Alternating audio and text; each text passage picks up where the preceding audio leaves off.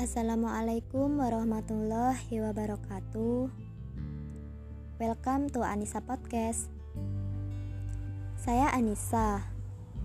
Kali ini saya akan berbicara tentang harapan dan rencana saya di masa depan.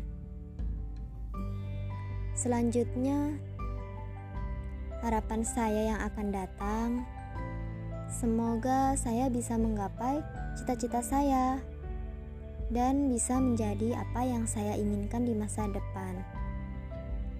Dan semoga saya bisa lebih berguna untuk orang-orang tercinta, terutama untuk kedua orang tua saya.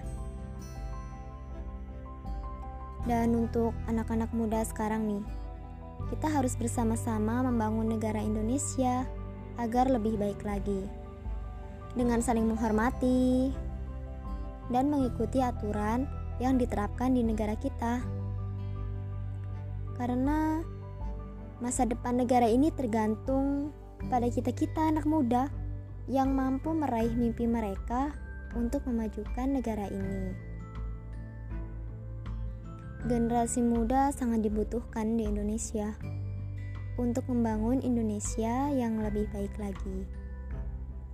Soekarno pernah berkata, Berikan aku seribu orang tua, niscaya akan kucabut semeru dari akarnya. Berikan aku satu pemuda, niscaya akan kuguncangkan dunia. Ayo teman-teman, sebagai pemuda, kita harus bersemangat untuk Indonesia di masa depan. Terima kasih kalian telah mendengarkan Anissa Podcast. Sampai jumpa.